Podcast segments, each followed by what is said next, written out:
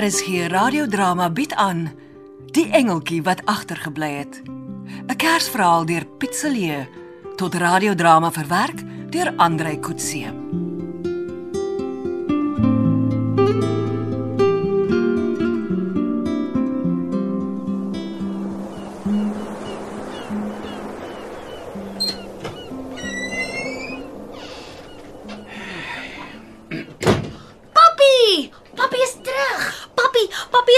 Vergeet nie. Hallo Trientjie.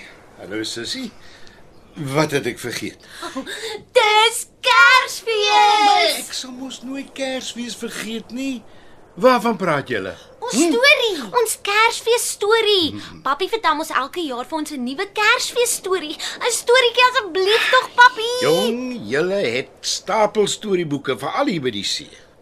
Dis nie dieselfde nie. Papi se stories is amper altyd die waarheid. Julle moet self lees. Die Kaapse See en die son in die Kersvakansietyd maak julle dom. Julle is nie meer kleuters nie. Ja, maar papi is nog altyd ons pa. En in die Kerstyd voel almal maar kleuterig. En ek skryf mos 'n stukkie vir die koerant oor Kerstyd en papi sal mos nie al my lesers by die koerant wil teleurstel nie. En hierdie jaar gaan die mense wat radio luister ook die storie hoor. Goed, as julle dan so aanhou. Kom sit. Ehm um, Daar was eendag twee dogtertjies. Ag, en die een was Trientjie en die ander een was ek, Sissie. Net met ander name soos Roosknoppie en Sneeuklokkie. Ag, net nie daardie soort storie nie, pa. Dit was twee dogtertjies wat elke jaar by Willie se baai vakansie gaan hou het saam met hulle ouers. Ek het mos gesê dis ons twee. Wie anders het twee dogtertjies en nou vakansie by Willie se baai behalwe ons? Die een dogtertjie was Anna en die ander een Susanna. Dit was 'n hele paar jaar gelede toe Willie se baai nog ongerep was. Ongerep. Toe daar nog net 'n paar wit gekalkte huisies met strooidakke teen die duin was. En geen jaagbaan teerpad na die stad toe nie. En en wat maak Anna en Susanna? Anna en Susanna gaan speel op die hoogste duin, soos gewoonlik. Soos ons altyd. En nie te lank nie of 'n mooi jong seun kom daaraan. Hmm, dit klink beter. Hier gebeur nou iets nuuts.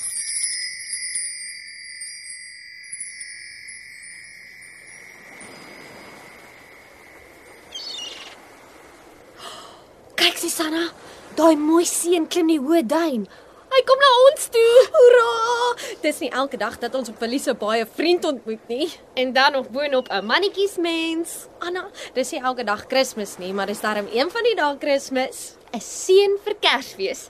Dis iets nuuts. Maar is ons nie nog te jonk vir seuns nie? Ag, Susanna, hy is nie ons Kersgeskenk nie.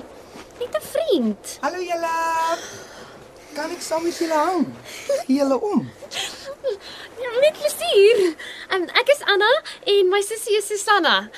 En jy is? Ons het jou nog nooit hier op Willie se baai gesien nie. Eintlik was ek nog nooit hier nie, maar ek hou van die plek. Jy sê sy naam is Willie se Baai. Dit steek nie sleg af by die plek waar ek eintlik vandaan kom nie. Behalwe die suidoos wat hier so sterk is. So, wie is jy nou werklik? Ek is eintlik 'n engeltjie. Oor jy so soet is. O nee, ek is baie letterlik 'n engeltjie. Kyk net my goue vlerke onder my hemp. Kyk Anna, kyk sy vlekkies. Toe maar, ons glo jou. Trek maar weer jou hemp aan. Haai engeltjie. Wat op aarde maak jy op die aarde en boonop nog op Willie se baai? Ek het eeue gelede saamgekom na Bethlehem toe, saam met 'n hengse groot koor. Ek was een van hulle hoë seunsoprane, een van die bestes volgens die wat weet. Het hulle jou dan nie vergeet toe hulle terug is? Nee, ek het self agtergebly. Ek hou van die aarde en dit is vol afwisseling as mens bietjie rondgaan. En almal is goed vir my as hulle hoor ek is 'n engeltjie. Maar dan is jy mos 'n stout rondloper engeltjie. Hm. Daar is nie iets soos 'n stoute engeltjie nie. 'n Engeltjie is altyd soet volgens definisie. Net af en toe 'n bietjie afwykend, miskien. Het jy dan verlof gekry om op die aarde agter te bly? Hm?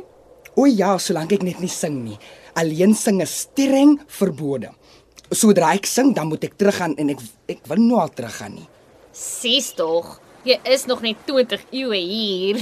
Jy kan mos nie nou al teruggaan nie. So die stilte is baie swaar van ek sing graag en baie mooi as ek self moet so sê. Ek het 'n plan, Susanna. Ons hou mos op Oukersaand 'n sanggeleentheid by die hawe hier op Willie se Baai. Ja, onder die sinkdak.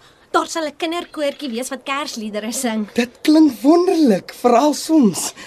Engeltjie, jy moet saam met ons in die koor kom sing. Dit sal 'n probleem wees. My stem sal duidelik hoorbaar wees en uitstyg bo die ander koorlede. Nee, dit sal nie. Jou stem sal gemeng wees met ons koorstemme en die betrokke owerheid sal dit nie eers opmerk nie. Ek twyfel. Julle ken nie my owerheid nie.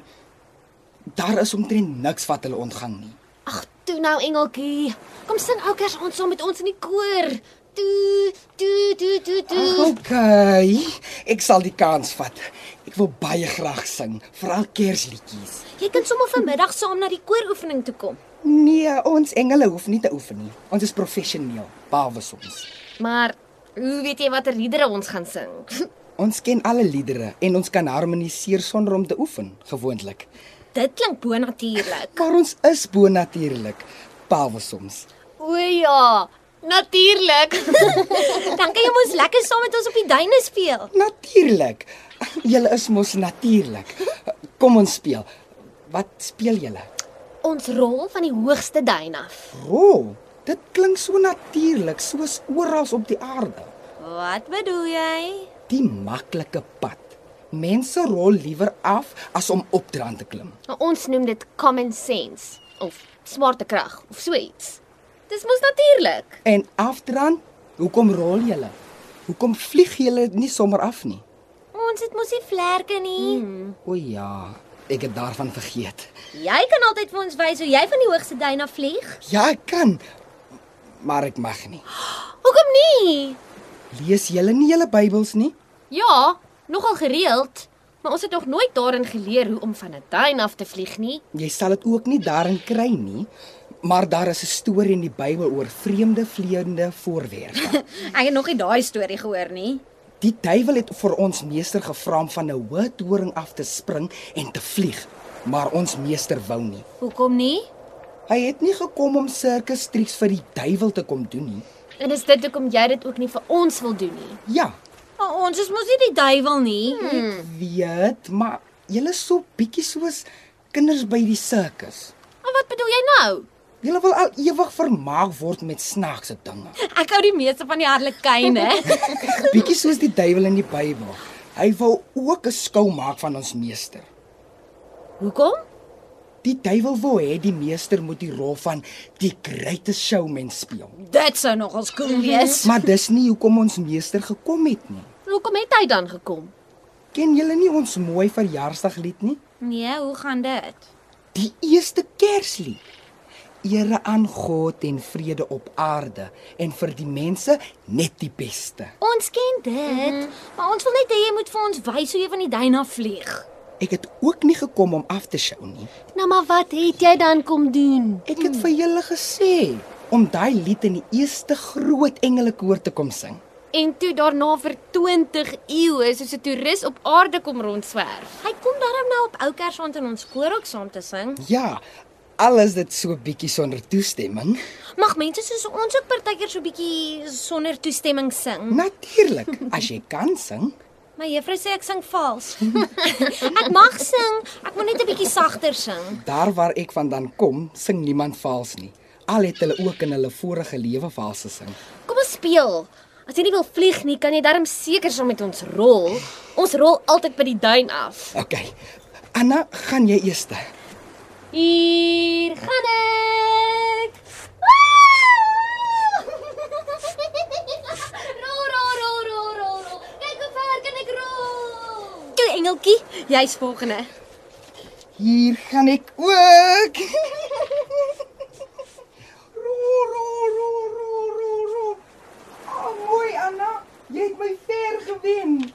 Tussen Sissie, het is jouw beurt. Hier ga ik! Rol, rol, rol, rol, rol, rol, rol, rol. Engeltjie, ek het jou ook gewen. Uh, met permissie gesê. Dis my vlerke se skuld. Hulle is in die pad. Pappie sal sê jy rol soos 'n flou makou. Haai, dis etenstyd. Engeltjie, kom saam so met ons huis toe.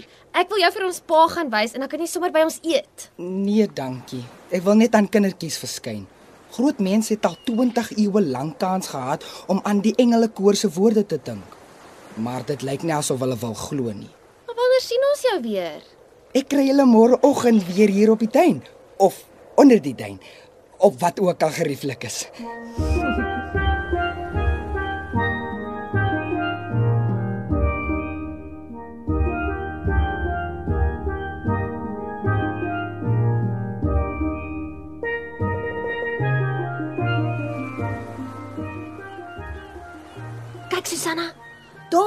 engeltjie al bo op die duin. Hallo, Hallo engeltjie.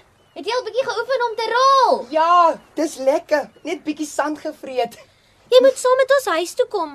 Ons pa glo ons glad nie dat ons 'n engeltjie op die duine ontmoet het nie. Mm -mm. Dis nie so belangrik dat hy aan engeltjies hoef te glo nie, solank hy glo in die kindjie van wie ons gesing het. Dalk is julle moderne mense te slim. Die eerste mense vir wie ons gesing het, het ons dadelik geglo. Hulle was kaapwagters. Dalk 'n bietjie dom maar gewillig. Ons ken daardie storie, ook van die wyse manne. Die wyse manne was nie modern nie en glad nie dom nie. Nogtans het hulle geglo.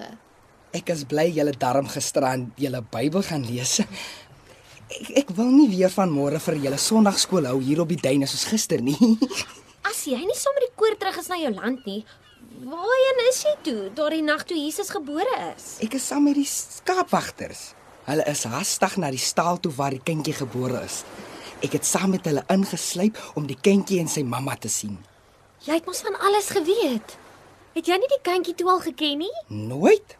Daardie Kersnag was die kindjie se geboortenag en niemand in die hemel of op aarde het die kindjie voor daardie nag nog gesien nie. Dan was jy een van die eerste getuies van die geboorte by die eerste Kersnag. Ja, en my werk is om 'n boodskapper van die geboorte te wees, 'n sanger.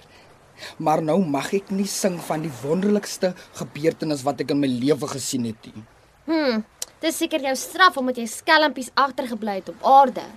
Dalk, maar engele is mos nooit stout nie, behalwe soms.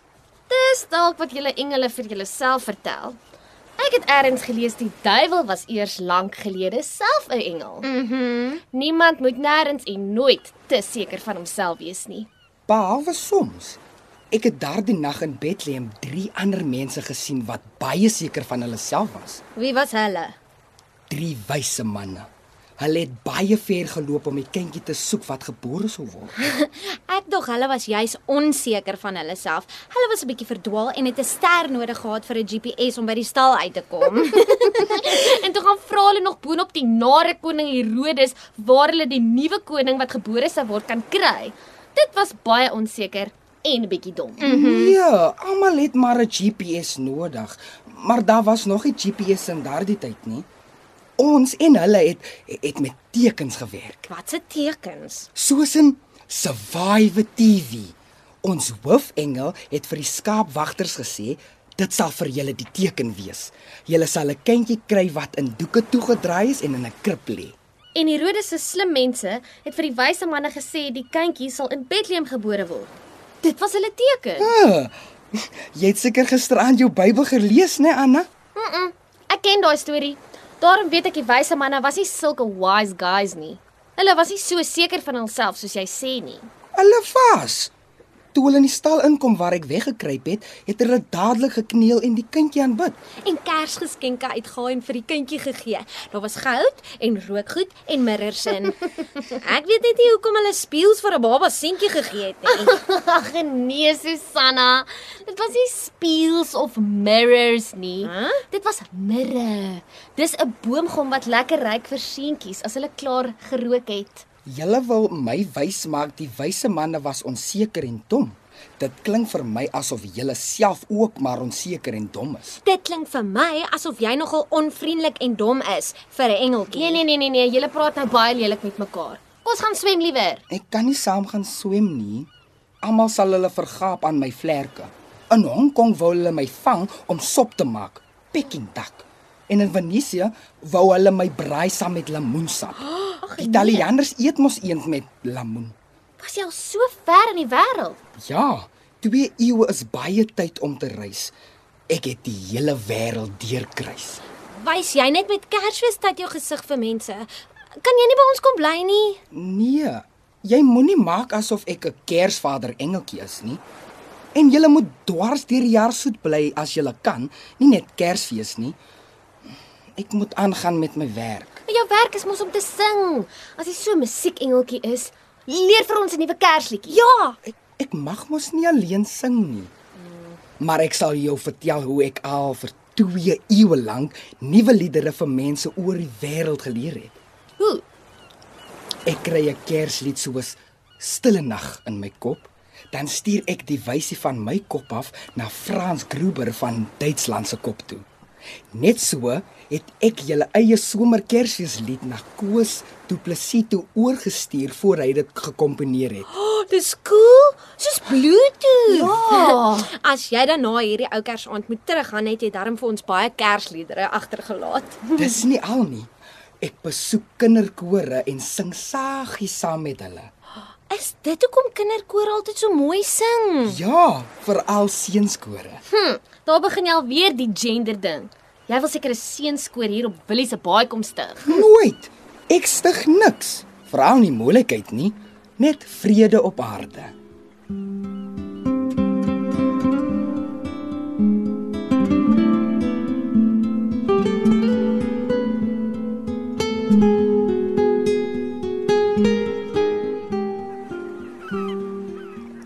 Ek dan my laaste lied op aarde oormôre op ou Kersaand op die hawe sing en ek moet na 2 eeue teruggaan, ah, dan is dit ook nie die ergste nie. Glad nie. Dan kan jy ten minste vir jou mede-engele gaan vertel of sing van wat jy hier op aarde gesien het. En vir hulle ook elke jaar 'n geseënde Kersfees te wens. En vertel hoe ek saam met twee chommies van die hoogste duin op Willie se baai afgerol het. En elke keer se blou makou laaste gekom het. Presies, Anna, nou spot jy daarom lelik. Spot nie. Ek gaan later by ons vriende spog omdat ek die eerste een is wat 'n regte engeltjie gesien het. ek glo nie dit sal werk nie. Hoekom nie? Jy sal my nie vir hulle kan wys nie. Dit maak nie saak nie. Hulle sal jou mos op ou Kersaand hoor sing. Net die een keer. Seker vir ou laas. Onthou, as enigiemand my hoor sing, moet ek teruggaan na waar ek vandaan kom.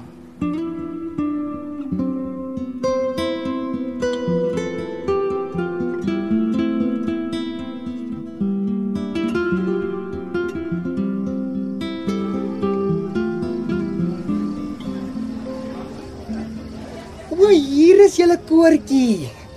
Ah, dis 'n baie kleiner koor as waarin ek gewoond was.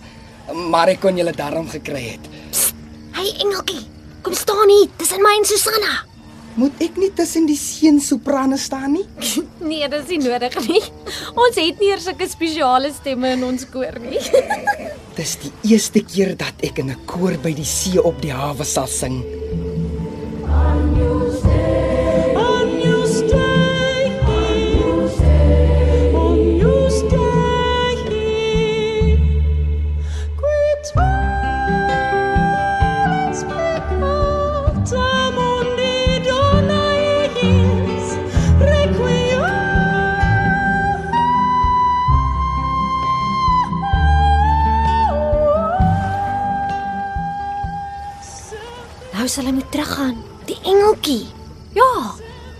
Het so gesê. As hy gehoor word dat hy alleen sing soos nou, sal hy moet gaan. Maar hoor daar. Hy sing aan. Seker vir die eerste keer in meer as 2000 jaar dat hy weer die kans kry. Hmm. En die laaste keer op aarde. En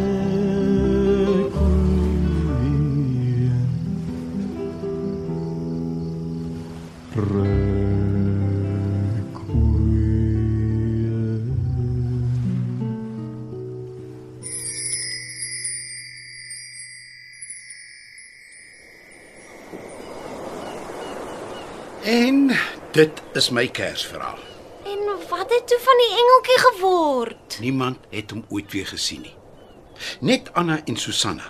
het geweet wat van hom geword het. Wat? So ons sal nooit weet nie. Ag, dis nie regverdig nie, papi. Wat kan ek nou vir die mense oor die Kersverhaal in die koerant skryf of oor die radio sê? Sê maar vir hulle 'n geseënde Kersfees. So van ons almal hier. Geseënde Kersfees.